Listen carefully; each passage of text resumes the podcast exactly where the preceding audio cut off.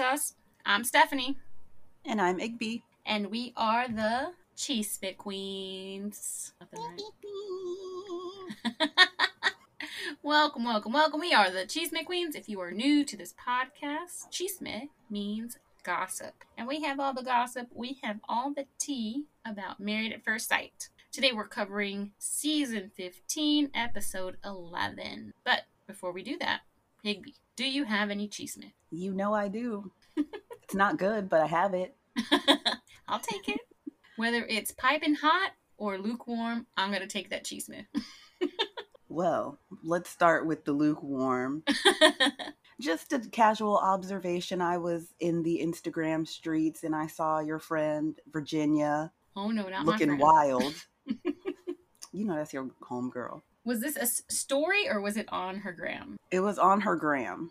Okay. So she's at Imagine Fest, I believe is the name of the festival. Um, I looked at the lineup for the whole weekend and did not recognize the name of a single performing act, so I don't know anything about this festival. I think it's EDM music, which would explain why I have no idea what or who any of these people are. Yeah. But your girl is trying to turn some looks and is being unsuccessful, in my personal opinion. All right, I see this look here where she's wearing um, like some running shorts. The like biker shorts with the cowboy boots.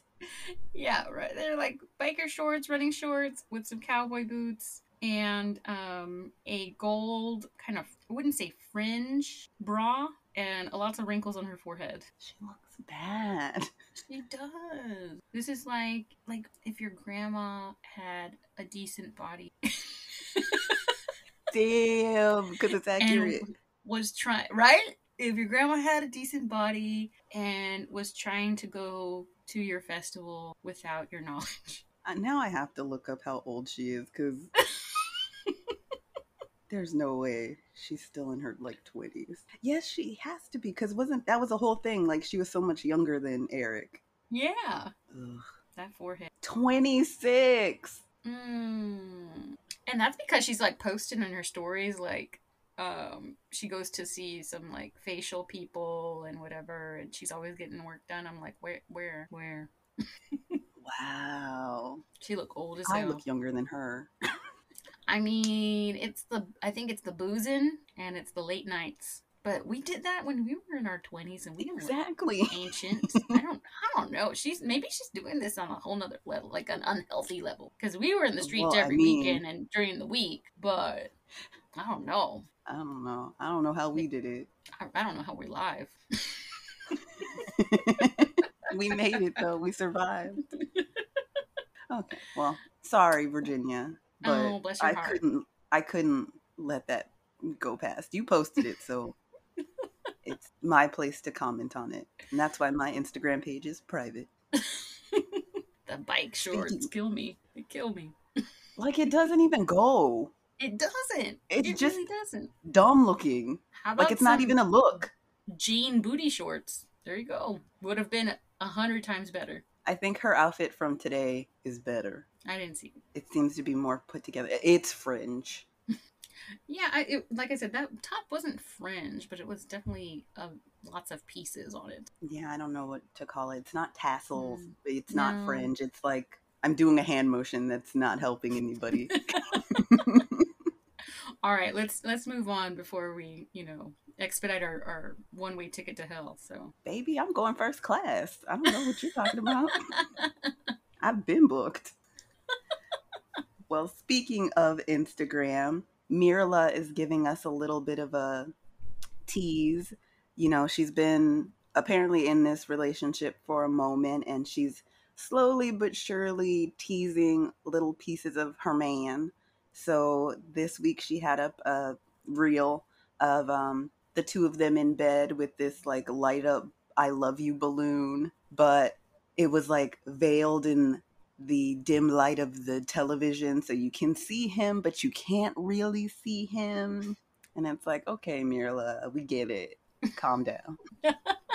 Did you see her and Rachel with Dr. Viviana yesterday? oh, because of the book tour, right? Yeah, and some brand deal, some store they were all promoting. So I'm like, I think that's interesting. They still mess with Viviana, even though she's no longer part of the show.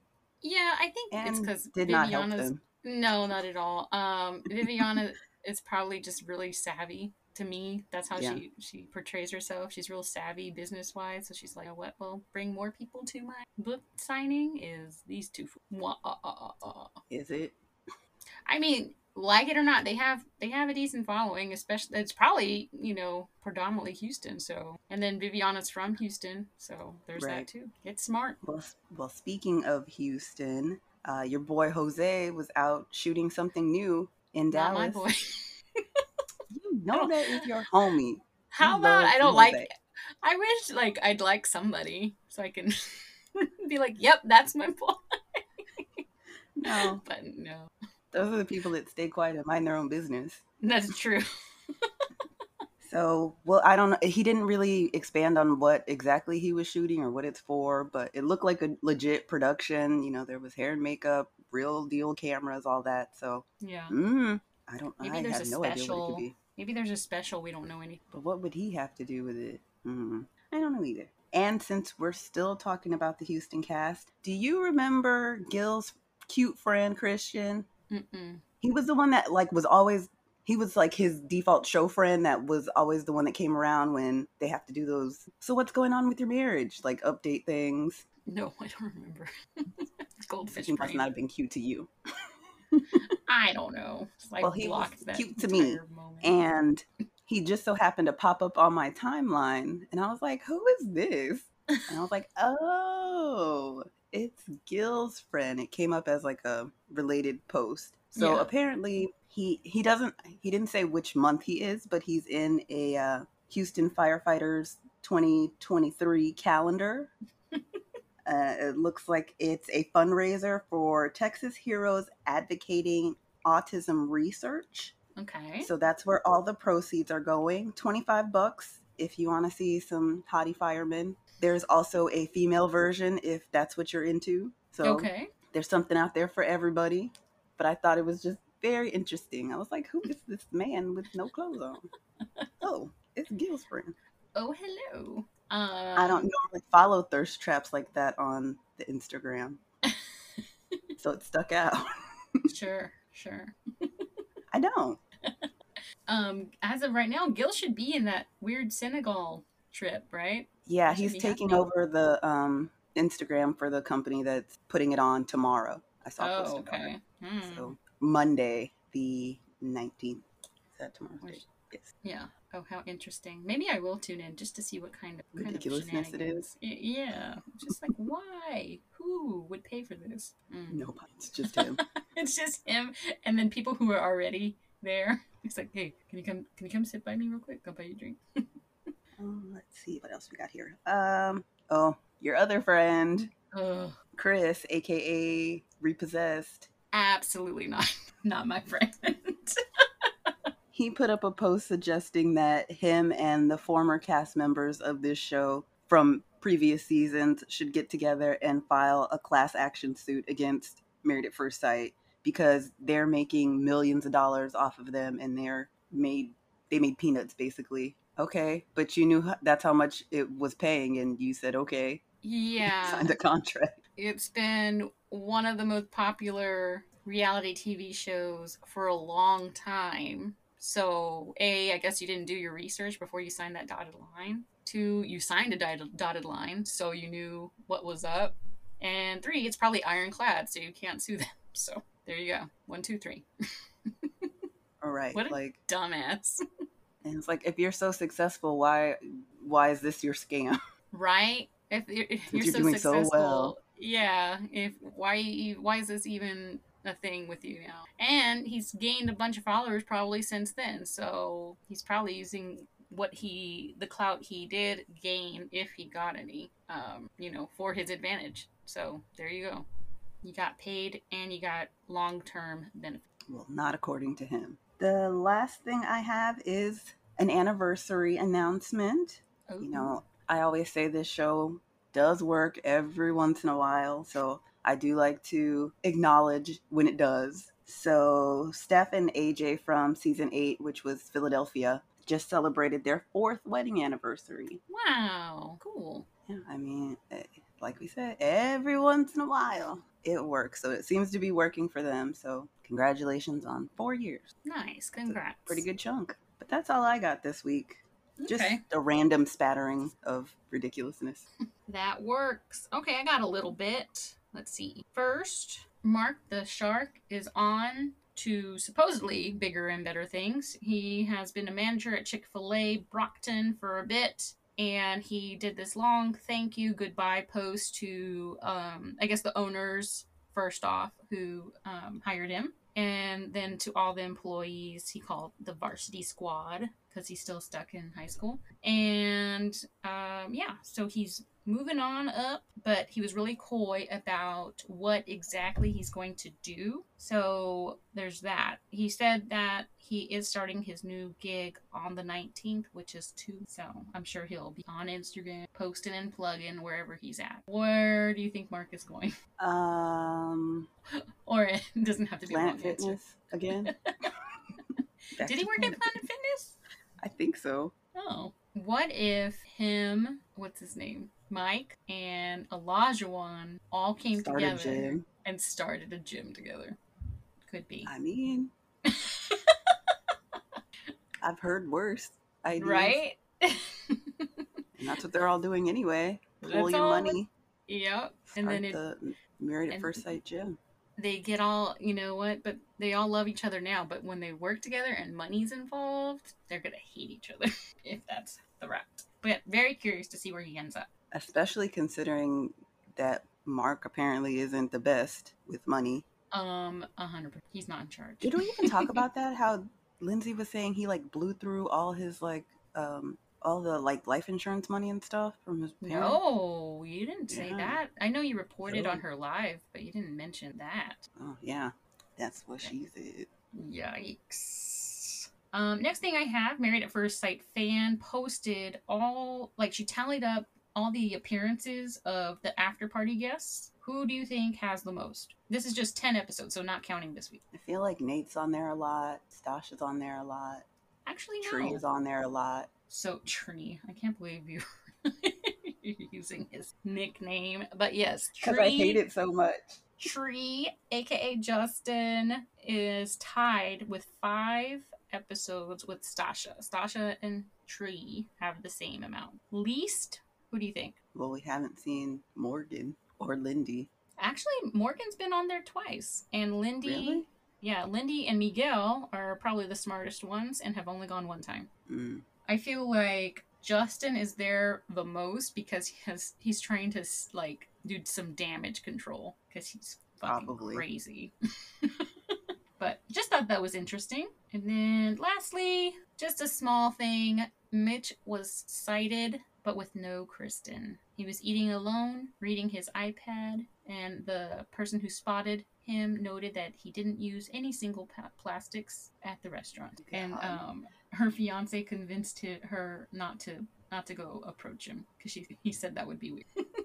Probably smart. I think so. But yeah, it was kind of kind of dry up in here. But maybe we'll get some more juicy stuff this this week. Maybe so. And if y'all have any chisme, feel free to send it to us on our social media. You can DM us on Instagram at Chisme Queens Podcast and on Twitter at Chisme Queens. On Wednesdays, Igby live tweets the episode, so you can catch her there, and it's always a good time. Also, if you can do us a solid and rate, review, subscribe, and share our podcast so other chismosas can find us, it really helps us out. Um, but yeah, anything else, Igby? She's shak- she's shaking her head, so that's a no.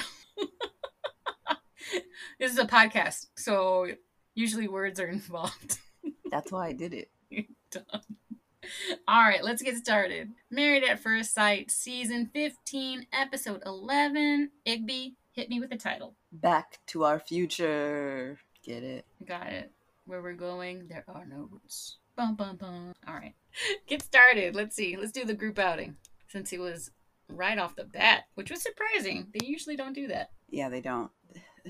I, you know how I feel about the group meetings. I hate them so much. And then Especially when they have, set up like this. yeah, and then like the super group meeting where they're trying to stuff all like 20 of them in one little room and it's just like ridiculous. So the girls are meeting at Mitch and Kristen's apartment. they sit down, and the ladies say that they miss Morgan because she's been MIA. And she says that she's talked to Alexis and she feels like she's being lied to and things are going on behind her back. She doesn't know what it is exactly, but she says it was a really big deal for her to forgive Binh for everything that went down on the honeymoon and then to find out that he's still doing it and still talking to Justin about their relationship is just a stab in the back basically. All he has to do is talk to her. She feels that it's always about him and that the reason that he's lying is that he's trying to save face and validate himself with other people. He's trying to give his best version of himself to everyone, and that varies between each person. So at this point, Morgan says she doesn't know who Binh even is. We get a voiceover from Lindy who says that Binh is in a place in his life where he's trying to figure out what he needs and who he wants to be, and that's not the place that you should be in when you're getting married to the stranger. You should have some self assurance. And at this point, Morgan tells the girls that her and Binh are officially separated and that she has moved out of the apartment. And they all act like they're totally mm. shocked. And they all give, you know, their little apologies about the breakup. And Stacia asks if Binh is even fighting for it or is he just accepting it as over? And Morgan says she can't tell either way. He hasn't tried to reach out. They haven't talking talked to each other since the incident. He's done nothing. So there's that. Morgan says she's at a point where she feels like she just has to defend herself because he's going to keep lying. She says she knows that he's meeting up with the guys right now and God knows what he's saying. Kristen uh, says, like in an ITM, that she knows Morgan and the Morgan she met at the bachelorette party is a woman that wanted to be a wife and wants to be married and who brings a lot to the table. But she feels like Morgan is just tired at this point and maybe needs some help to get things back on track. Now the boys are at Stacia and Nate's apartment and they come Binh comes right out of the gate and says he's been lying about talking to Justin about Morgan behind her back and then lying to her face. He says that when they argue, he can't even get a word in because she's so strong and that's making him frustrated. He also says that if he says the wrong thing, she's not forgiving at all so at this point, he's really walking on eggshells and mincing his words, holding things in, and it's becoming a ticking time bomb. Binh says that he feels like he has no one to talk to, and that's why he went behind her back. Mitch chimes in and is like, Well, you know, we're going through this crazy situation. It should be normal for you to want to talk to your friends. And if yeah. she's against that, then that's her problem. We see in an ITM Justin saying that there's no excuse for Binh lying to Morgan but it's not like he cheated or something. Uh, it shouldn't be as big of a deal as she's making it, basically. Uh, he said Morgan isn't ready to be married, in his opinion, because if she's looking, for, she's looking for someone to listen to her and for her to vent to, but she doesn't want to reciprocate that. Mm-hmm. So Justin feels like it's all about her. And when they cut back to the guys, Binh says that they need to talk to Dr. Pepper. Uh, that's supposed to happen the next day, and hopefully they can hash things out. Mitch asks if they do speak with Dr. Pepper, and Morgan kind of, I don't know, the light bulb turns on, and she figures out she's the one like tripping and being unfair. Is and she's willing to work on their relationship. What's going to happen? Where's he yeah. at? Uh, Binh says he's willing to see it through to the eight weeks and make a decision on decision day at the end. He says that the first few days that they were separated. He couldn't sleep. He's lost weight. He's breaking out. So obviously, this situation has him stressed a little bit. Mm-hmm. But at this point, Kristen gets the bright idea all by herself, totally not influenced by production at all. this is 100% her own idea. She's like, let's go over to Nate and Stacia's apartment and see what the boys are talking about. So then we see them all barging into the apartment, and the boys all acting surprised, like, whoa, what are you guys doing here? Although Binh looks um, visibly uncomfortable. yeah, uh, you think? like maybe he was not on in on this. So once they all get settled, Miguel starts by asking Morgan what's her breaking point. She says that Binh broke her trust the first time on the honeymoon, and what stood out to her in particular was about him making a big deal about lying, saying he doesn't believe in lying, even little white lies are no no, yada yada yada. Mm-hmm. And to find out that he's been lying the entire time is some bullshit, basically. Mm-hmm. So they ask her what Binh has been lying about, and she says he's been going to Justin and telling them, telling all their business about their relationship, and then telling her that he has not said a word about anything to anyone. And that's the biggest part. And I think people are judging Morgan a lot about how she's acting. And I think overall people are just annoyed because this has been drawn out for I don't know how many episodes. So we're kind 11. of tired. Yeah, I mean, we're tired of hearing about it. One, but two, she's made out to be the villain. People are even comparing her to like Alyssa. But at the end of the day, she asked her husband not to do something and he did it anyway. Repeatedly. Like, it, repeatedly. like every day. so, yes, it's annoying, but she does have a point and then on on his end i do feel bad for him because she's not listening and she is not giving him a chance to have a conversation. He is scared to have a conversation with her. So i feel for him too but i hate i don't like them so just i guess i just don't care that much. And I, it's it's just fatigue on the viewer at the end of the day because it's it's just we've we've already been talking about this. We're done with this but anyway.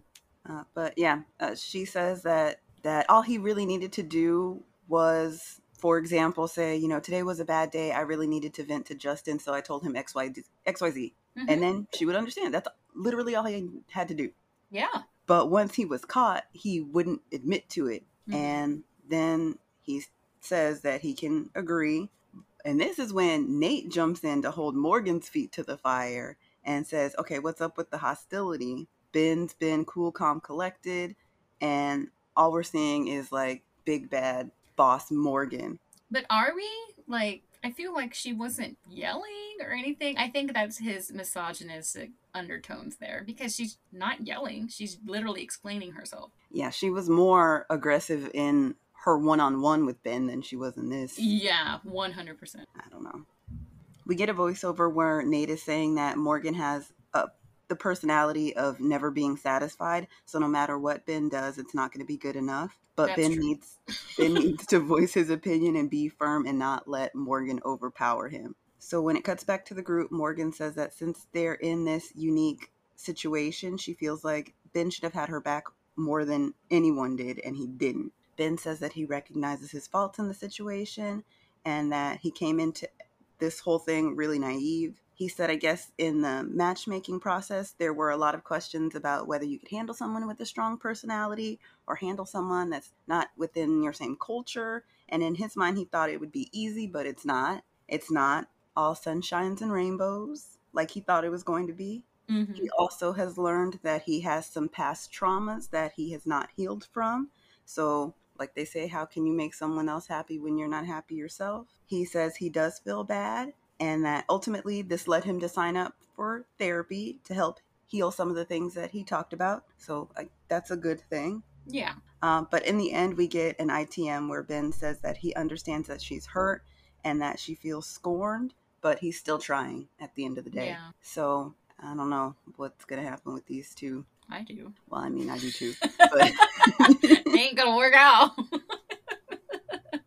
and then she like, moved out. Is a That's train the... to nowhere. this is bad. You know, someone did bring up um, Asian culture. The person who posted, I forget where I saw it, whether it was uh, Reddit or or um, Facebook group or something like that. But um, the person writing it was of Asian descent, and she's like, you know, if he were to bring this woman to a family dinner and she was acting like this, no one would like her. No one would accept her. It is not part of the culture to belittle and emasculate your husband. Um, uh, the mama would for sure hate her. pray to whatever god they pray to and, and want her gone. So uh, it's no wonder um, he can't handle her because he's not used to this type of woman at all at all. So, um, but I also agree with Nate. I don't, I don't think whatever he's saying, she was, she was, she's not going to listen. Yeah, that's one thing I, I do agree. You know, yeah, her like mind's already made up. It is. She's done. She's gone. So, and she said as much. That. She just wants to punish him at this point. Mm-hmm. Yeah, which is petty, petty, petty. Um. So, mm, mm, mm, mm. All right, let's move on. Let's move on to some sunshine and rainbows, kitty cats, whatever else floats your boat. Teddy uh, bears. With teddy bears, chocolate. Let's go to oh, I guess for Lindy it would be uh what was it? Champagne and sushi? Wine and sushi. Let's go to Lindy and Miguel. Um, had a really good episode. They're really digging each other. Um, we start off with their visit with Dr. Pepper. Um, they greet her like Santa Claus with some milk and cookies, which I thought was really funny. you don't take that to therapy? no, not no, not at all. Um, Dr. Pepper is very aware of their status. She knows they're doing well. Um, so she is there to help them get more, um, get deeper, have more profound conversations. Lindy brings up the fact that her thing is that she gets defensive, even with the little itty bitty things. She's cooking eggs, and somehow that went sideways when Miguel was trying to uh, help her with a, certain step and she got really really defensive. Um, she says that comes from insecurity. It comes from like she doesn't know what she's doing. She's she's not never been a wife. She's not much of a cook. And and dr pepper brings up the fact that it comes from you know her past. She fought really hard for her independence. So her reaction comes from somewhere deeper where she feels like she needs the control because that was what happened to her you know, in her youth, it was out of her control. But she does have to differentiate what is control and what is help. She then asks if they have exchanged I love yous yet. They both say no. And Dr. Pepper assures them that, you know, when they do say it, at some point, you know, that's going to feel like love. But then 10 years from now, they're going to know what love is and look back and say, well, that wasn't it because it grows over time. Miguel says when he does say it, he's going to mean it. It's not because it's a service or some sort of ob- obligation. And that's the end of that session with Dr. Pepper. Kind of short and sweet compared to some. then we get to a swing dance lesson. I know you had posted that usually these lessons don't go well. a la Vince from Atlanta. a la Michaela great. from Houston. Oh yeah, I forgot about Michaela. That was really bad. Um, but this one went well. Um, Lindy says that dancing represents freedom from her strict upbringing. They weren't allowed to dance in high school or college, and she thinks that Miguel needs to appreciate the freedom that she's obtained because it was really hard for her to get there. Then they start dancing. They look like they're having a good time, look like they're having fun. They're actually not bad, which is something I wasn't expecting since she's never danced. Said she's a natural she is a natural. Good for her. Um, she says it's empowering to dance. Um, their first dance at the wedding was probably her first formal dance, which is like wow to me. Um, she says it doesn't make any sense um, because there's a lot of dancing in the Bible. There's a lot of celebrating and dancing, and she doesn't know why her religion or her parents said that they couldn't dance. Um, and it, yeah, it just doesn't make any sense because it's really fun. and she's really happy doing it. Miguel asks if she's ever seen her parents dance, and she says no, and she's never seen her parents drink either. Um, no pork, no seafood. Um, and at that point, Miguel raises his glass and says, Okay, well, cheers to different times. And Lindy says, Cheers to wine and sushi. In an ITM, Miguel says that her childhood makes him sad, but she's come a really long way. They've both done the work and they're both in a better place and can remove themselves from their challenging upbringing and their childhood. Back at the table, Lindy starts to read her childhood letter, and it sounds really sad. I didn't know she was sent to a boarding school. Mm-hmm. Um, she said this was after, right after her parents got divorced. Uh, so she was about 13 or 14. And um, it goes a little like this. Uh, she says she's not sorry. She says she's not sorry because she's out of a toxic home situation. It was painful um, to be in a new situation, but she's making long life friends. Um, her pain and fear will drive her to healthy outlets. You are exactly where you need to be and should be proud of where she's at. She says at that time period, she, it was a really, really strange transition and Miguel agrees with her and it makes him curious and it, he's eager to see how they raise their own children because they both come out of both of their situations really hardened but not turned off by the idea of kids. So i thought that was really telling with miguel because he's already got family and children on the mind. He's already in it with lindy. Mm-hmm. So this uh, recommitment ceremony looks like it's going to be a pretty positive one on them. And then it is Miguel's turn. He takes her to the house of Puerto Rico. He starts educating her and telling her about the rainforest and the beach. The beach sounds amazing. Um, he said you can see it clear to your toes, waist deep. That's awesome. Um, it's not like, you know, Corpus Christi or Galveston. he says it's really important to share this part of his life because he wants to wants her to know about his culture. It's an integral part of his life and has shaped him. He wants her to know his past so that they can both have a future together. And he can't wait to take her to Puerto Rico um, so she can experience all these things firsthand. Um, he then goes into saying that this whole chapter was really different some good, some bad. In New York, he got picked on for being Puerto Rican. And then when he moved to Puerto Rico, he got picked on for not knowing Spanish. So he does this thing where he goes into situations like his marriage, hoping for the best, but really expecting the worst. In an ITM, Lindsey says she knows that Miguel has a lot of hurt in his past, so it's hard because he's so skeptical about um, their experience that they're having right now. Um, then he reads his letter.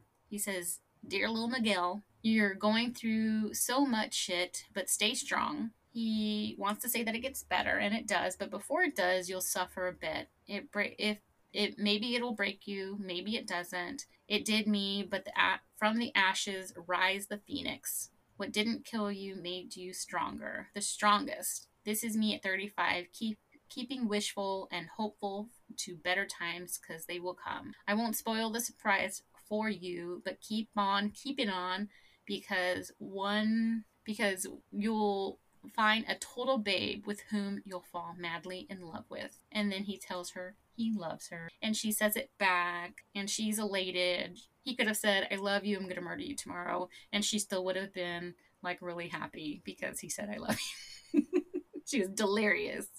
Um, and he says it doesn't feel weird to say that he loves her because it was really organic and natural, and it's probably the easiest thing he's done in a relationship. And he said, first comes love, and then comes marriage, usually, but they did everything backwards. And then the producer says, What comes after marriage? And he says, A baby and a baby carriage. So again, he has babies on the brain, and they're just, you know, all hearts and rainbows and lovey dovey. Oh. Yes.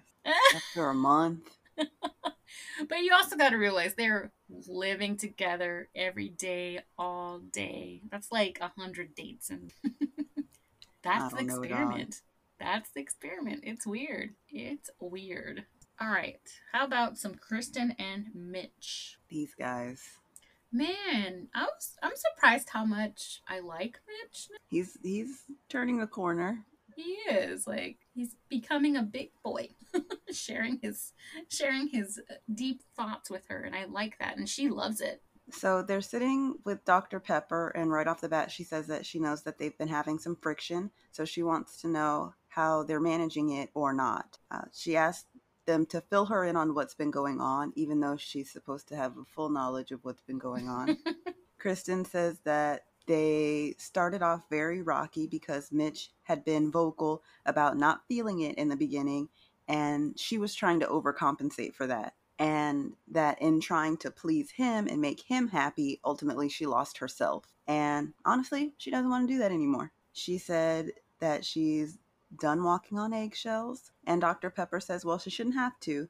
Uh, she needs to differentiate that from being her own self and seeking support from a partner uh, without having to tiptoe around. That's not good for a marriage, and it's not good for either one of them as individuals. She asked Kristen what it would take for her to feel like Mitch is really working and putting in what she's putting in, and she says that some there's some questions that she needs answered, like, do you still feel the way that you felt on day two of the honeymoon? Are you completely over that, or do you still wish you had a different wife? Also, is there a potential for love, basically? And Dr. Pepper says that there's a lot of demands in her question, and Mitch is not the kind of guy that does well with demands. And Chris, Kristen's like, well, he shouldn't have got married then if that's the case.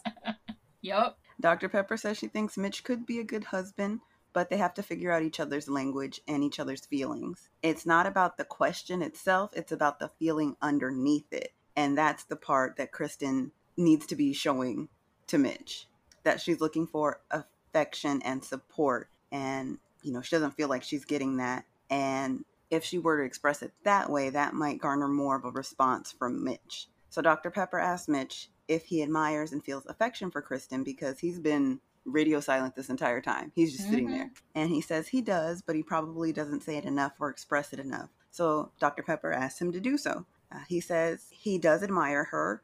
He thinks that she's strong and he's grateful for her and for the way that she's approached this whole marriage situ- situation because it is a lot. She's a lot more courageous because he's been skeptical. So he was doing things to protect himself because he was afraid. But she, on the other hand, has just been all in and been much more brave. Dr. Pepper picks up that one of Mitch's roadblocks is fear and that he is critical to the point of being self righteous when he feels threatened. Dr. Pepper says that that's something he definitely needs to work on. Dr. Pepper asks Kristen what she needs, and she says that she wants to feel more validated. Dr. Pepper then asks Mitch if he wants to do everything that he can to see if there's a love there or if they can grow to love. And he says yes. And Dr. Pepper says if he really takes on the commitment and works through the fear, they could have a spark there and it could work out. But that was the end of their session. I like Kristen because this whole conversation was like, fuck these eggshells. I'm letting it all out. so I really like her. She's not bad. I've seen worse. Yeah. Um, yes.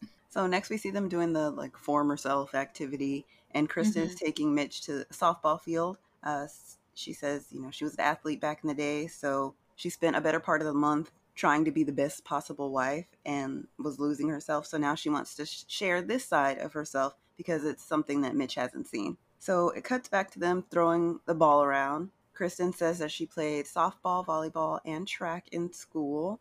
And she asks Mitch if he played anything as he almost gets decked in the head with the ball. and this is when we get an ITM where Kristen says, Is Mitch the next Jackie Robinson? Like, really? Of all, that's not even a contemporary reference. Like, of all the baseball players in the world, that's who you pick. Well, because a lot of people wouldn't even know any contemporary, but everybody knows Jackie Robinson. It's a good reference, I think. right? no. Can you name a contemporary ball player, Igby? Derek Jeter. Mm, and he doesn't even play anymore, so. A Rod. He also doesn't play anymore. uh, Mookie Betts. I don't even know. So yes. Let's see though. Oh, so then yeah, that's when production sets up a troll of a bunch of shots of Mitch missing the ball. Then Kristen says catching isn't his strong suit by any means, but he's okay at throwing. Then they show clips of him throwing the ball either too short or too far while she's trying to bat. And then she says that he did a decent job running the bases. So overall, he's going to get a B minus. mm, that's generous. He didn't even have like real sneakers on. What do you have? I don't know. Some off brand granola recycled material shit, I'm sure. Because I was definitely trying to figure it out. I'm like, what are those? Skechers? Ugh, sorry to Sketcher wears you know what? My husband loves their work boots. He says they're the most comfortable boots. He's had Red Wings, he's had Cat, he's cut all kinds of work boots, and Skechers, believe it or not, are his favorite, most comfortable. Okay, that gets a pass because it's practical. This is not just fashion. like, he's not wearing them because he thinks they're cute. No, not at all. Uh, anyway. Wait, what I have a problem with is when he's wearing them as casual wear because they're so comfortable. So he'll wear them at who work and then change into shorts and then take him and his, work boots and his shorts to like HEB. And I'm like, you need to stop that. it's not cute. but he don't care. Obviously. um, but they sit down on the bench and Kristen says that the field really brings back uh, childhood memories. She doesn't have negative memories, but emotional ones. She says her parents were really hard on her and she wasn't allowed to make mistakes. Like if she were to strike out in a game, she was going to get a talking to and it was going to start like in the car on the way home. How sad. Yeah. She says that it was more pressure from her mom than her dad, but it didn't stop at the baseball or softball field. It was in all aspects of life. She says in high school, it, it came to a point where her parents decided it was time for her to get a job. And because of her schedule and all of that going on, there wasn't going to be enough time to both play sports and hold down a job while in school. Yeah. So she chose to keep her job. Uh, Mitch tries to make a real estate joke in there, but Kristen doesn't even acknowledge it. but she says she definitely regrets keeping the job instead of continuing with sports. Yeah. Uh, she says, looking back, she wishes she had more time just to be a kid, which I think we all feel that way. Mm-hmm. That's that's one thing I appreciate about my parents. They would not let us get jobs. They're like, I think they let us try it for like a season, but they're like, why? You're gonna work literally the rest of your life. hmm Soak it in. And I feel bad about um, her, like, because you know I experienced that. I played softball all my life, pretty much, and my dad is a coach. So at first, he was really trying to like, you know, like a real coach, like for school, not these volunteer coaches. So he would really try and uh, talk about everything about the game. And at a certain point, he just gave up with me because he was just like, she, she don't give a shit. He'd be yelling at me from the stands, and I'd be like, hi. It's like, oh my god, I'm gonna stop talking. So my dad never did that, which I appreciate because that would have been super annoying and super stressful for a kid. Oh my gosh. Yeah, she said that she had so much pressure on her to be the best that it was hard, that it's hard to turn off now, even as an adult, Mm. and even in her relationships now. Uh, so she said it was triggering for Dr. Pepper to call her demanding because she knows it's true.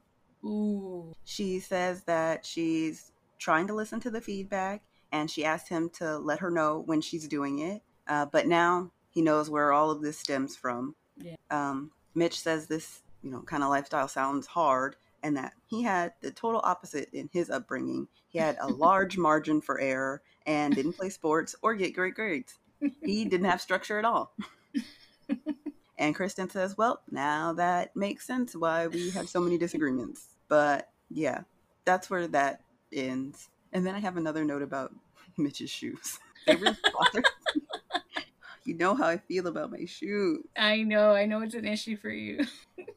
Uh, so the next time we see them, they're back at the apartment, and Mitch says he's reached out to his mom to get some pictures from his childhood, and they're all spread across the bed. Uh, the first picture we see is of him, his mom, and his brother right after their parents got divorced back in 83, 84, before my time. Uh, he says that he wants to show her these pictures so that she can have a better insight of who he is. He knows that there are some things that Kristen respects about him and really likes, but there's also stuff that she doesn't. And he wants her to have more content, more context on why he is the way he is and why he acts the way he does. Um, the next picture he shows her is of the living room after an earthquake. He says him and his brother were living with his dad in Sherman Oaks at the time, and this I think he said it was in '94. Um, and there was this giant earthquake that basically ruined their house. He said that him and his brother had bunk beds, and he almost well, it fell on him, but not enough to crush him, but enough to cause a panic. He says the earthquake was going on, and his dad was trying to run towards them and you know get him and his brother to safety. Like a he saw him like a true hero in that Yeah. moment. And at that point, we get a voiceover where Mitch says that his dad passed away in January of 2014 and that it was really hard for him. He says he feels bad that his dad isn't here anymore um, and, you know, doesn't get to experience this part of his life. He would have ultimately liked Kristen and he hopes that his dad would be proud of the decisions that he's made in his life. Um, we see more pictures of Mitch and his dad from his like teenage years. I know on Twitter I said he was giving me John Hughes vibes, like he could have been straight up out of Pretty in Pink. He was giving very much late 80s, early 90s. Yep. I saw someone else say on Reddit that he was giving um, young Heath Ledger vibes too. Yeah, I can see that. I was like, yeah, especially in that one. He had a particular picture where he had long, like shoulder length hair Mm-hmm. And he had a hat. And I was like, okay, I see it. He had some good hair. Too bad it I know. Uh, Kristen says that it's really nice to see Mitch's dad because he talks about him all the time, but she's never seen a photo. And Mitch says it's funny that you can't help but run down memory lane. He says when he was looking at the photos with his mom, she asked he asked her about when he started to become more rebellious after the divorce, and he said that she kind of has a story uh, about how his dad left on Saturday, and by Monday he was already getting into trouble at school. it took one weekend Yep. for him to flip. And he uh-huh. says that he was a total troublemaker as a kid. Him and the other latchkey kids would go around terrorizing the neighborhood. He almost got left behind a grade because he was failing his classes and he just did not have any structure at all. He didn't have any discipline or respect. He always thought what he knew was best, and it's not. And because of that, he thinks that he rejected a lot of help. In an ITM, Kristen says that they've had high highs and low lows, and that she wished she would have known where he came from and how he grew up during those low lows because now it all makes sense. She would have been more patient because this particular experience has created a soft spot where there wasn't one before. So now she's getting tender on on Mitch. Yeah. You know, when she said that, you know, I was like, you know, this is she's absolutely right. Why wouldn't they this be one of their first exercises when they get back from honeymoon so they know where they're coming from and where you know when they do get in arguments they can figure out okay it's because of this it's because of that that would have been if if they really want to stop people from saying this is just you know a shit show and nobody like they're running into problems with denver casting because nobody wants to be on it because they're being exploited right? Because they're setting them up with matches that don't work. Now if they want to combat that in any way why wouldn't they do everything they can even though they're obviously mismatched? At least they'd know why they do certain things. Why wouldn't they do that the first the first exercise? That would make complete sense. Uh, because it's more important to have a housewarming party and make scrapbooks together. Stupid. Whatever.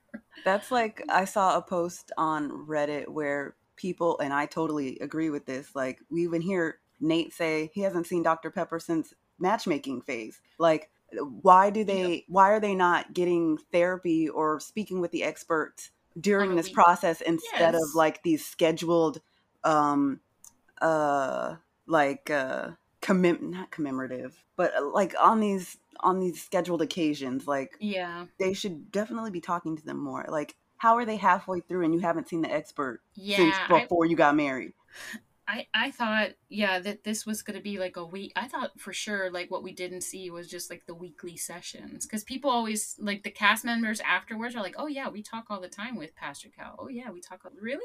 Do you? Exactly. Fill me in on what's been happening the last month. I thought you mm-hmm. were supposed to know. Mm-hmm. I don't know. They did. Nate and Stacia did speak with Pastor Cal, but yeah, that that that's true too. Like since the matchmaking process, that's pretty bad. So next we get a short clip of them on what Mitch calls the Tomb Raider Tour 2022, uh, and they're at his father's grave site. it's terrible. I know. Even she was like, "Oh my god, I can't believe you said that." Mitch says that it's been a long time since he's been there, and he's happy to bring Kristen with him to visit. Uh, we get a voiceover from Mitch, along with some more photos of his family and his dad and he says again that he just wants to make him proud. Uh, he says that it's good for him to be there at the gravesite. He thinks his dad again would love Kristen because she's a spicy one, and he wishes that he could have seen them get married because he would have gotten a kick out of it. So that was a little sweet yeah. moment for them to share. And just when you think it can't get deeper, we see them having another evening at the beach, and they're going to read their childhood letters to each other. Okay. Did you notice that Mitch did not have shoes? He was at the beach. But like he didn't have them at all. And like she had shoes car. that she she had sandals that she took off. He never had shoes, period. Like and they don't live close to the beach. I looked it up. So I'm like, did you leave them in the car? Did you ever have them? I, it weirded me out. Let's just say they're in the car and he was okay with walking on asphalt before getting on the beach, and she was not. It's weird. In her letter to her younger self, Kristen says basically she was putting too much on her plate and taking on a lot of responsibility, which um, was making her grow up too fast. It's okay to not be perfect. Just try to see the beauty in yourself and others. It's okay to have high expectations and standards, but also give yourself some grace you know, Mitch says this is good advice for any time in your life. And Kristen says that it felt good for her to write it. And now it's time for him to read his letter. And he says, first of all, he can't give too many details because he doesn't want to uh, disrupt the timeline.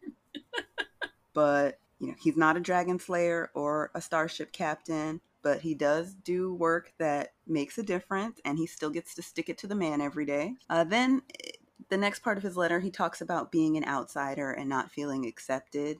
At this point, Mitch is really getting emotional. He's breaking up while he's reading his letter. Yeah. Uh, he says it sucks, but there's no way to get around it. It's important. It's important for him to be himself and embrace who he is. His strength is that he can chart his own path, and this is the exact quality that makes people around him admire him. So it's important for him to stay true to himself even when it's difficult. He says he might feel isolated at times, but it's okay to be different. Um, and it's not that, well, he says it's okay to be himself, and it's not because he's different, but it's because he hasn't learned how to process his emotions and confide in people that he trusts. He says if he could change something about his adult life, he wishes he would have found that path sooner. At this point, they're both crying. Yeah. And they end up hugging it out. Kristen says this is a side of Mitch that she has never seen before, and that she had been harboring anger with him about how they started. And after this exercise, she doesn't feel that anger anymore. She's let go of that. Um, so her tears are tears of joy. Yeah. She says that she can't believe something that started out so rocky has really blossomed into an incredible marriage, and hopefully they continue can can continue on that way. So yeah, who would have thunk? Not me. Not me either. Although it looks like they're having problems in the next episode because they, they said they're, they're sexy time. yeah, they're not smashing for some reason. I don't know why. They seem to be vibing. I know. Who Especially- knows on this show? Who knows? I know. The wind can Um, blow wrong and it all goes to hell. All right, let's go to my least favorite couple, Justin and Alexis. There is like a brief scene with them. I didn't even write any notes about it. Um, kind of concluding the dinner scene from last episode, where they both recognize that they have problems, that they're speaking two different languages, and they need to come together because how did they get here, kind of thing. Um, but yeah. Next, we see them with Dr. Pepper. Justin towers over Dr. Pepper. and they both kind of have a laugh about that. They're both Um, on when they- opposite ends. she's Yeah, Teeny. she is tiny. Because even Alexis is quite a bit taller than her. yes. but Dr. Pepper's like, yeah, you're like a normal tall. so they all sit down. Justin immediately starts crying and can't even tell us why. Um, and Alexis starts explaining that Maya, his dog, that we haven't heard about for a bit, is not progressing in doggy jail. She's really inconsistent and attacks um, randomly. The trainer doesn't even think that Justin should pick her up. So she's going to stay on the farm and work, whatever that means. What the hell kind of place is this? I don't know. What kind of what kind of work can an inconsistent dog do? Like you can't put it around livestock if it's attacking everything. That's Yeah, what I I- don't know. I didn't get this. mm. I know somebody brought up like he probably just told that trainer, keep, "I don't keep her and don't don't do anything. I'm gonna come get her one day."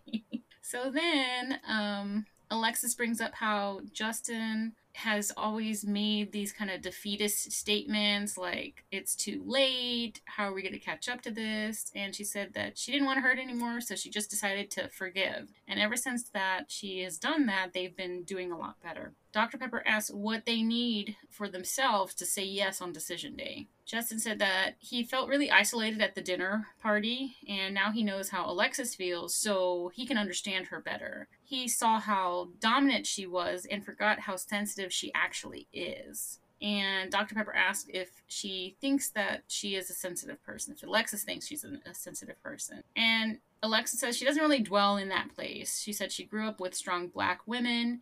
You don't let people see you sweat. Um, she's never even seen her mom cry. Growing up strong means not crying, not being weak, not showing that side. Vulnerability is a danger to her. It's a power that scares her. Dr. Pepper says that letting someone really know who you are and letting someone see all your imperfections, letting someone in takes strength. That's what makes you strong. She wants to help her feel that it's okay to feel. And to which Alexis says that she's working on it. So, anything to say? No. no? It's like, okay. Sure. Well, I was just curious. For, you know, you are black. Do you? Does that resonate with you?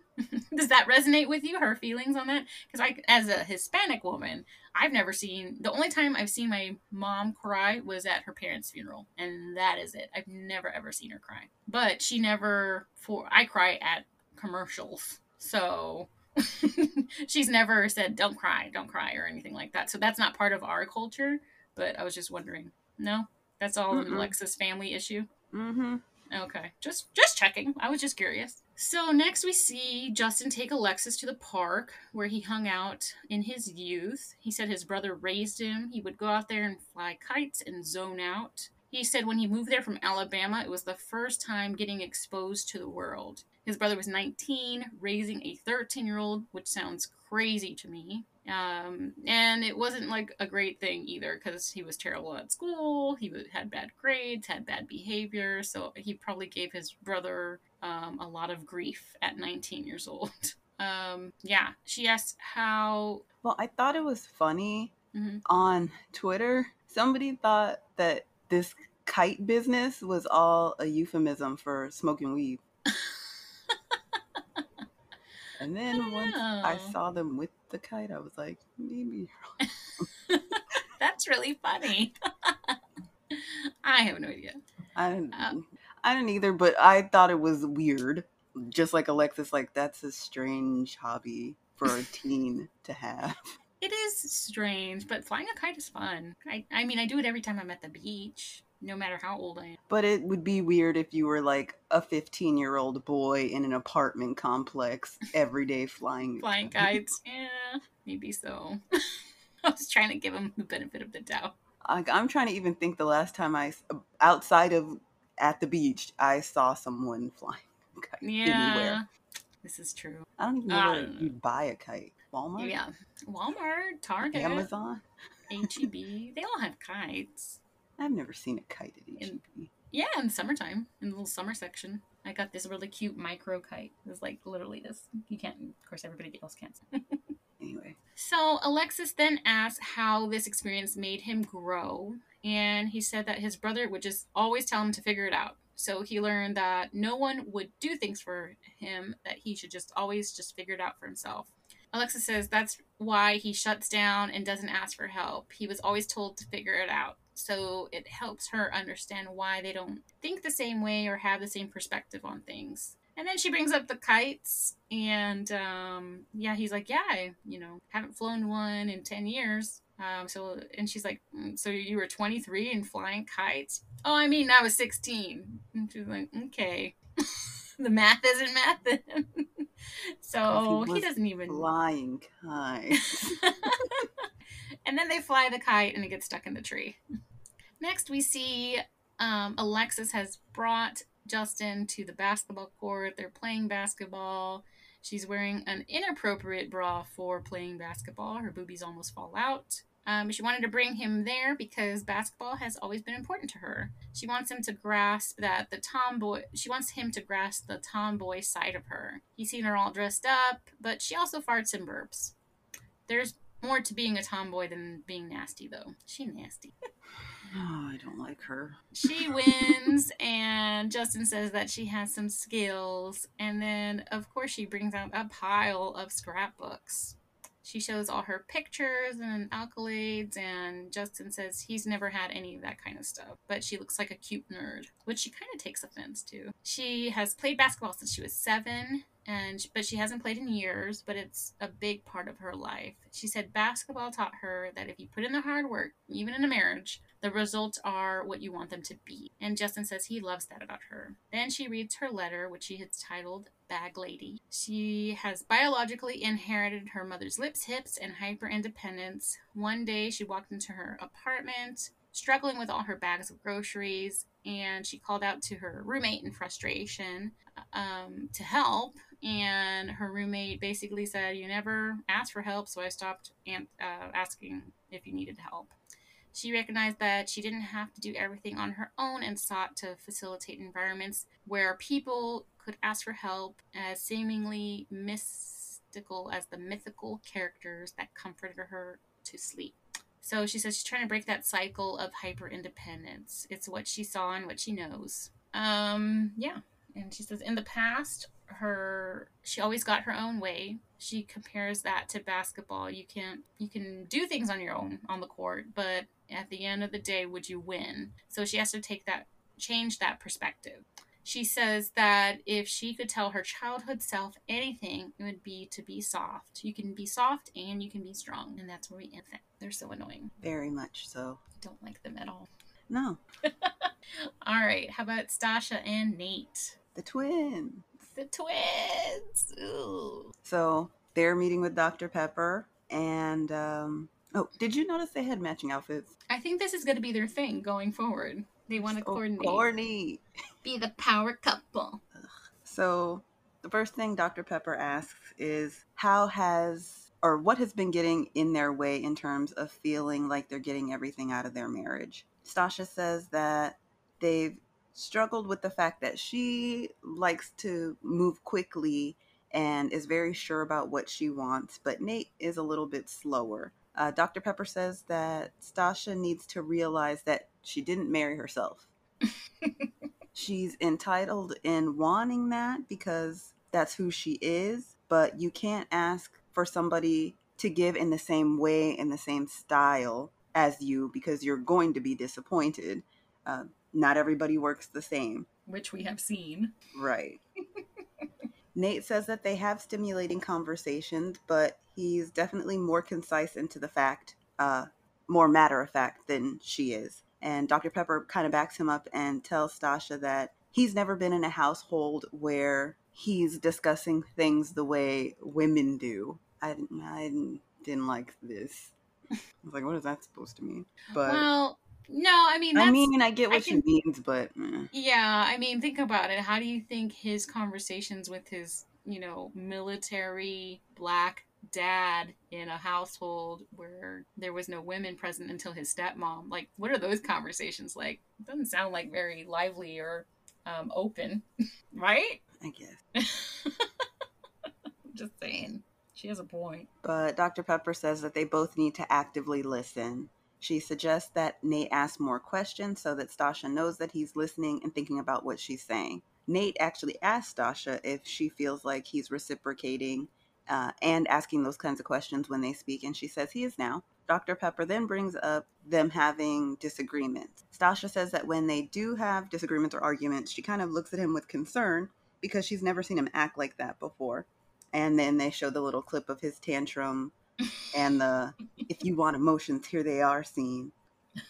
Dr. Pepper says that she understands where Stacia's coming from and tells Nate that one thing he can do is reassure her that even though he's mad, he's not going anywhere. The last piece of advice that Dr. Pepper gives them is that they hold hands when they're having a tough discussion. And Stacia freaks out because she says her mom said the exact same thing. so, you know, I always say if two people say something, it's true. So Yeah. there might be some wisdom in this advice. Uh, she asked them to hold hands at that point during the session and ask if they feel more connected. Uh, they say yes. And Dr. Pepper says that when they have a tough discussion, if they hold hands, it'll change the way that they talk. It'll help them remember that they're a team addressing a problem, not individuals, or that either one of them is the problem. They are working as a team to find a solution. hmm Uh, then Dr. Pepper gets a little bit more personal and asks about how things are going in the intimacy department. And they confirm that they've been getting down with the kids down. We are not surprised. We are not surprised. Well, they were only a hop, skip, and a jump away before. This is true, but I think the, the I love yous or whatever uh, from month anniversary sealed the deal. Ciao. Uh, Dr. Pepper says that it should make them feel more secure in their marriage, and Stacia agrees. Uh, Dr. Pepper says that sex is great without love, but amazing with it, and Stacia agrees with that as well. Okay, girl. So n- next we see them at the fireplace, and they're doing the letters to self exercise. Stacia says, Dear Stasha, aka Sweet Pea. Uh, once she gets into her letter, basically, she's saying that childhood, uh, her childhood's going to be rough. There's a lot of moving around. She has trouble making friends, but shouldn't be worried about that because not fitting in is what makes her stand out and be on her own. Um, she talks about being picked on and stuff like that, but she says that's part of growing up. She says to her high school self that that's when she starts growing into a woman and she needs to stay strong. It's okay to challenge authority. That's what's going to set her up for her future. Uh, Nate reads his letter, which was stupid vague. Both of them were like, uh, this was a waste of an activity. But Nathan reads his letter and basically talks about his struggles in moving back to the States and being different. He says that he should embrace that and not let his family or friends influence him. He also mentions controlling his temper because that gets him into trouble. Um, he encourages his younger self to break out of his introverted ways, also to focus on studies because he has the ability to bend the universe and command it. Okay. We believe in ourselves, don't we? uh, he also says that uh, he should listen to his inner voice, and that was basically the gist of his letter. Uh, Yeah. Stacia asked him how it was to write that, and Nate says that it was interesting because since he was a little kid, he's always felt different because he wasn't the typical American boy. He was the weird European black kid with the short shorts on. Uh, he says that in high school, his freshman year, he was very quiet because of his dad's divorce and the fact that he was just awkward. So he tended to stay to himself. Stacia says that she was shy as a young lady herself. She wasn't one of the cool kids. She ate lunch by herself. It just like didn't happen that way for her. So in an ITM, Stacia says that she's really surprised how deep Nate was going because he was really sharing a lot and she feels like he's finally communicating with her and it's at a level she didn't think was possible for him. He didn't even say anything for real. But she says she's been waiting for this moment and is really excited to see what the future holds. Uh, to me, I thought this was interesting because we do talk to her on, but you know, her sitting alone, like, because I have been in a team all from you know second grade to high school, and when you're on a team, you don't sit by yourself. Like, I don't believe she was not in a group where she was eating by herself, and her being as pretty as she has always been. There's no way. There's no way she's sitting by herself at lunch. I think she was just saying. That's my opinion. But she said it a few times. I don't think so. Mm-mm. I just I know how team cliques are, and if you saw another team member sitting by themselves, you you would go sit with them. Like that's just that's the mentality. I don't know. Maybe it's different for volleyball, but I don't think so. I wouldn't know either way. I, like Mitch, did not play the group sports. well, I did when I was little, little, but not like in school. yeah, yeah. But anyways, so Nate takes Stacia back to his old neighborhood. Um, you know, they go by his old house. He talks about his friend that lived across the street. He says that they lived in the neighborhood for about five years when he was nine. And after his dad got divorced, they moved to an apartment, and that's when he started high school. State, state. Nate says he wants Stacia to understand who he is and how he thinks and perceives life. It would be a disservice to them if she didn't understand that. So Stacia asks him about some of his memories in the neighborhood, and Nate says that his dad wasn't super strict, so he was able to hang out with the other kids and stuff. Uh, they had a lot of good times. He talks about an instance where his friend Jeff bet him he couldn't throw a rock over a house, and of course Nate took him up on that bet and ended up breaking somebody's window. and I said, of course, Nate was a little badass kid being a menace in the damn neighborhood. Of course. Um, but Nate says he never got caught. And that's when his dad showed up and they're catching him up on the conversation. They tell him about the whole rock story. And Nate's dad's like, Yeah, there's a lot of sneaky things going on that I didn't know about then, but I'm hearing about later on now. and that he's had some confrontations with people over Nate. Um, Ain't Nate that something? He probably defending his son to the end, and here he is causing causing all kinds of mischief. Right. That's why Nate at this he's trying to blow it off and it's like, no, no, you know, kids will be kids. That's what happens. It's normal. You know, kids get into trouble and fight and whatever. That's just how it is. But he does assure us that he does have hands though. So if you want to catch the fair one, you can. Uh oh, and did you catch Stacia throwing the dad card? yes. Not Joe, not Mr. Barnes, but dad. mm-hmm. So this is the second time she throws it. Um, she did. She called him dad when he first approached, Um, and then she was about to, in this case, ask him a question. So she's like, "So, Dad," and she's like looking at Nate and like holding on to him for like dear life. I was like, "Oh man, if this man were to be like, that's Mr. Barnes to you, she probably would have been so butthurt." We, he, maybe he told because some people like that right off the bat. I know my I think my mother in law. So you can call me mom. I'm like, no, I have a mom. I have you. one. Thank you. But some people like that. Um, I do not. Yeah, I'm not a fan. Ugh, that's just like friggin' Justin and Alexis babying each other to Oh death. my gosh! Babe, yeah, baby, that. but babe, baby, baby, babe, baby. Ugh. Stop. They irk me so bad. Mhm. Cannot stand them. Uh, but anyway, back to Nate and Stacia. Um, she asked uh, Mr. Barnes. Uh, well, she says that Nate speaks so highly of him, and it was probably hard for him as a single dad to, you know, raise Nate. Does he have any siblings? No, right? Mm-mm. Not that we know of, rather. Not that we know of. I don't. I didn't hear anything about any step siblings or any. Because I know. I know he had. And then they're divorced. So. No. So Stacia asked him, How did you do it? How were you able to get through it, basically? And then Nate's dad gets a little choked up, which I did not expect. Me neither. He seemed like totally emotionless at the wedding. Like it was, he seemed like totally checked out to me.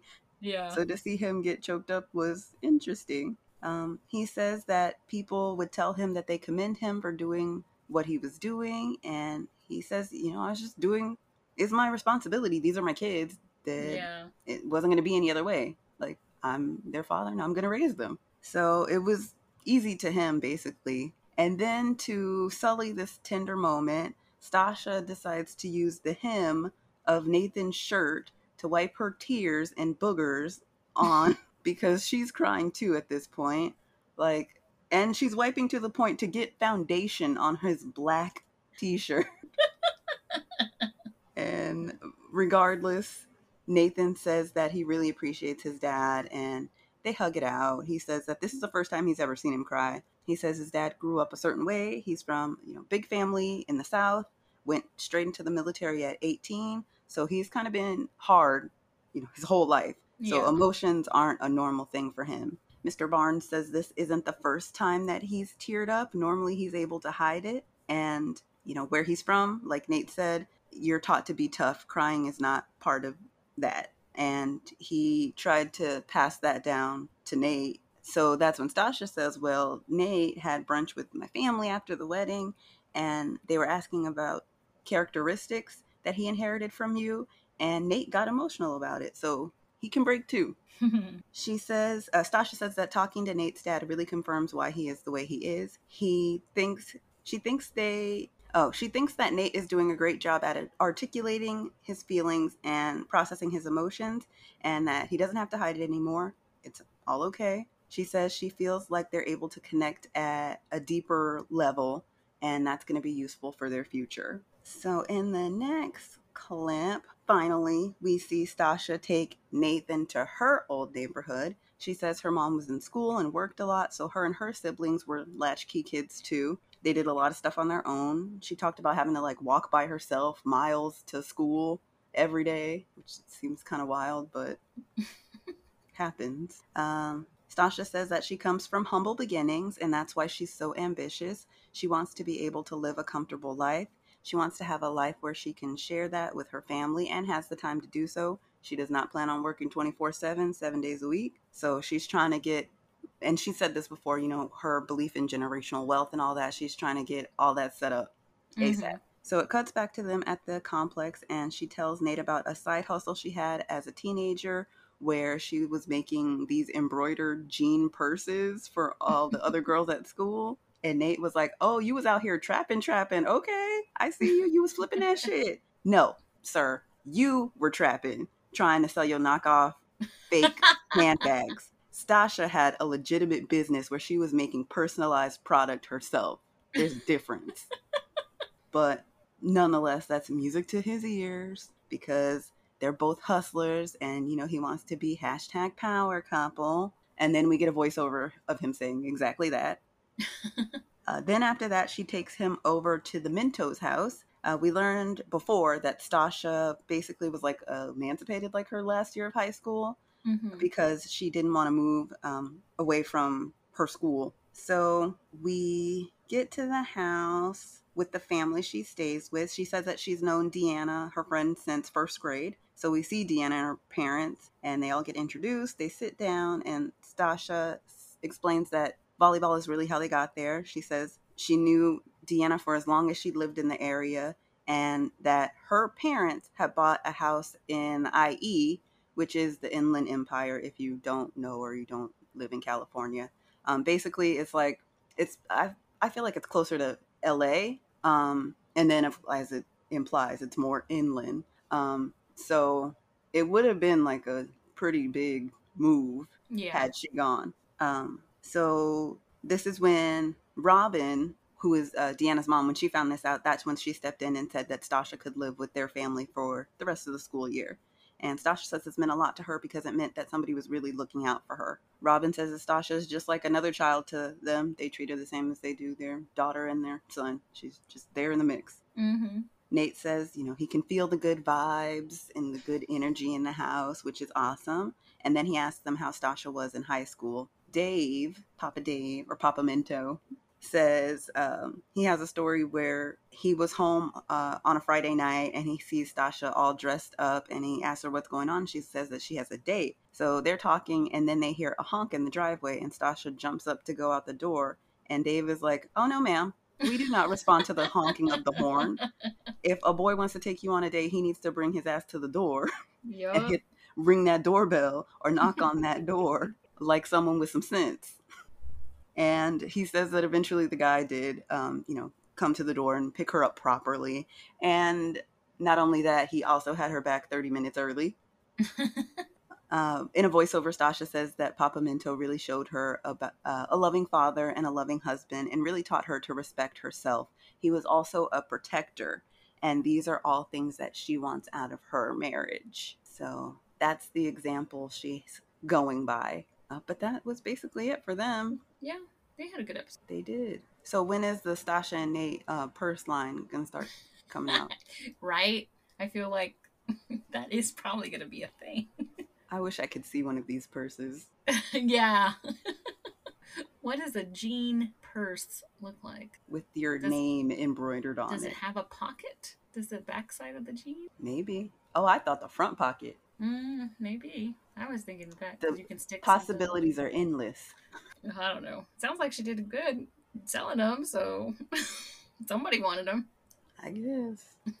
All right, let's go to our DOA last couple, Binh and Morgan. They still have a session with Dr. Pepper for some reason, and they're waiting for her in silence. So that's super healthy and on to a good start. Um, in a voiceover, Morgan says she still wants this to work out, but doesn't know where Binh is and doesn't think he knows the damage that he's done. Pretty sure he's aware at this point um, Dr. Pepper arrives and asks Binh, you know, tell me about your part, what happened. And he said he thought he was coming in with no expectations, but he did have some expectations and they ended up being like super judgmental, which he knows damaged their relationship. He was afraid of talking to her, so he turned to Justin and then he lied to her when um, he knows it was wrong and he takes complete responsibility for. Dr. Uh, Pepper points out that she thinks that he's overwhelmed. He saw a wife in his world rather instead of a wife being his best friend. He excluded the possibility of her being in those conversations and then went elsewhere with them. She then asked Morgan, you know, what's her side? And she has looked back and thought if she could have created a safe space for Binh. But it's hard to think like that when she gave him a clean slate, which is what he did, and then see what he did with it. It's hard for her to trust when his actions have proven him untrustworthy. Dr. Pepper says that he needs to understand trust is an important part of marriage um, you know, to to work things out with his partner first before turning to somebody outside. She then tells them about the childhood letter exercise, and she thinks that it's going to be a good exercise, a powerful one, and hopes that they can progress from there. And it doesn't. Uh, and we get to that childhood letter time, and uh, you know, Binh is ready. Binh seems hopeful and really proud of his letter. Um, he thinks that this might be the last chance to make this work. He knows the walls are still up and she has every way, every right to feel how she feels. And he starts reading his letter. You are loved even when you question it. The strict environment is what your parents thought was the only way. Know that it was out of love and loyalty. You are more than your grades and your accolades. It's disheartening to feel like you are not good enough, but I promise you are. This is something you struggle with. You'll look to others to feel your worth, but learn to love who you are. Stop looking for your next goal, start living in the moment. You are alive and never take for granted. And he smiles and then like just nods his chin like, yeah, that was good, right? Your turn. Good old Bimbo bin. Yep, yep. And she's she's like, nope, I'm not gonna read my letter. She's not comfortable reading her letter because whenever he she opens up, it's used against her or shared with someone else. So she doesn't feel comfortable sharing anything personal or deep with him. Or she then gets up, gets her stuff, he goes into the other room, and she leaves. And that's the episode. Yikes. Yowza. So bad. So cringe. People were really pissed about that. They were really mad she didn't even share her. What do you think? I don't care. Like, why are they? Why are you still here? Yeah, I mean, if she felt that passionate about it, why why even come? Saying, you know what, I'm really done done. And then as we see next week, Dr. Pia is back, Mhm. and that session looks like it's a hot mess. Yeah, she's like going after Binh hard. I think he gets it now.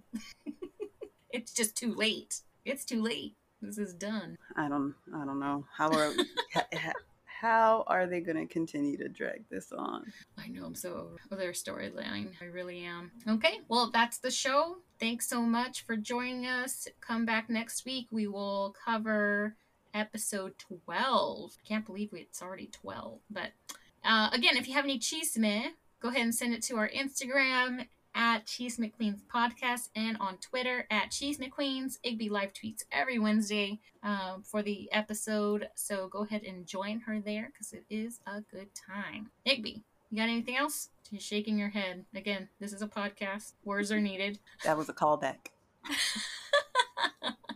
Don't forget to rate, review, and subscribe so other chismosas can find us. And yeah, that's it. Bye. See ya.